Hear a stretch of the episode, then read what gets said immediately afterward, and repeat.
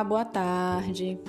É, eu me chamo Gilcelene, eu sou enfermeira, é, mestranda do mestrado profissional em saúde da família da Fiocruz, pela Renasf. Estou aqui com a doutora Samile, médica da Estratégia Saúde da Família, de uma unidade básica de saúde aqui de Aquiraz. É, doutora Samile, o que você entende por atenção primária? Quais são os desafios desse modelo e quais as principais conquistas? Boa tarde. O que eu entendo por atenção primária vai ser um serviço com pouca tecnologia, mas de alta complexibilidade de assistência aos pacientes. E sempre que eu penso em atenção primária, eu penso em porta de entrada, em, em em primeiro acesso. Eu penso que a atenção primária é o local que o paciente tem o primeiro contato com o médico e toda a equipe de saúde da família, os enfermeiros, técnicos e os demais participantes, e onde ele tem a oportunidade de ter é, a coordenação de todos os seus tratamentos. Se o meu paciente da atenção primária tem um problema de saúde mental e se ele é hipertenso, ele vai ser cuidado de ambos os problemas por mim. Ele não é um paciente compartimentalizado. Então é basicamente isso que eu entendo por atenção primária. Os desafios desse modelo são muitos. Na atenção primária, é, pelo menos a minha experiência é que eu tenho uma equipe muito motivada, inclusive. Uma equipe que até se esforça bastante pelo paciente, mas muitas vezes a gente encontra barreiras do sistema. Eu consigo atender meu paciente e, por vezes, prescrever uma medicação adequada, até algo que ele receberia num serviço especializado de um consultório particular, mas por vezes eu não tenho a disponibilidade do remédio na minha farmácia. Ou então eu peço um exame adequado e aí esbarro na falta da disponibilidade disso no meu laboratório. E nessa parte de coordenação do cuidado que eu tinha falado antes, é, eventualmente eu vou precisar de uma assistência especializada. E por muitas vezes, é, tanto para o paciente conseguir quanto para ele ser contrarreferenciado, é muito demorado, laborioso. E, e isso é um desafio.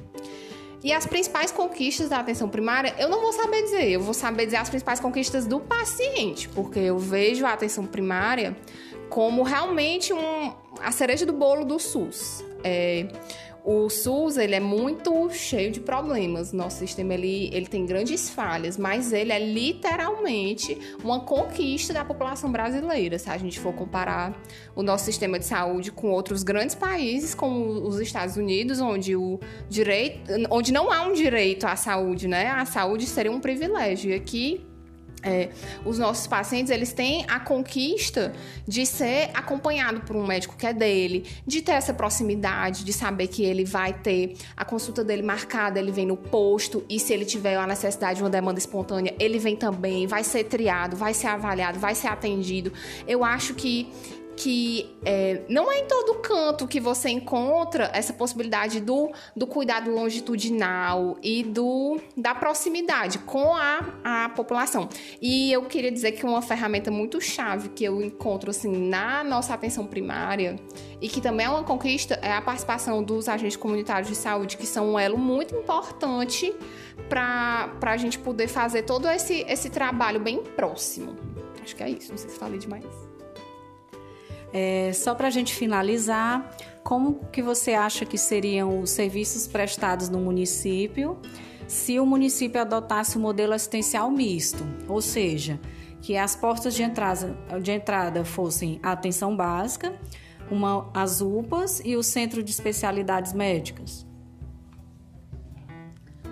Acho que tem prós e contras, mas ao meu ver, se a gente deixasse que o centro de especialidade médica fosse uma porta de entrada, a gente ia ter uma sobrecarga de pacientes que não têm uma necessidade real, que poderiam ser muito bem avaliados, conduzidos e manejados na atenção primária, por uma procura desses serviços que muitas vezes são mais glamourosos, né? Muito mais legal você dizer que vai para o cardiologista do que para a consulta da hipertensão no posto. Então, eu, eu temo que se fosse esse tipo de assistência médica, na verdade, haveria uma sobrecarga e os pacientes que realmente precisam, porque uma das coisas que eu disse foi que já existe essa dificuldade de você chegar no serviço terciário.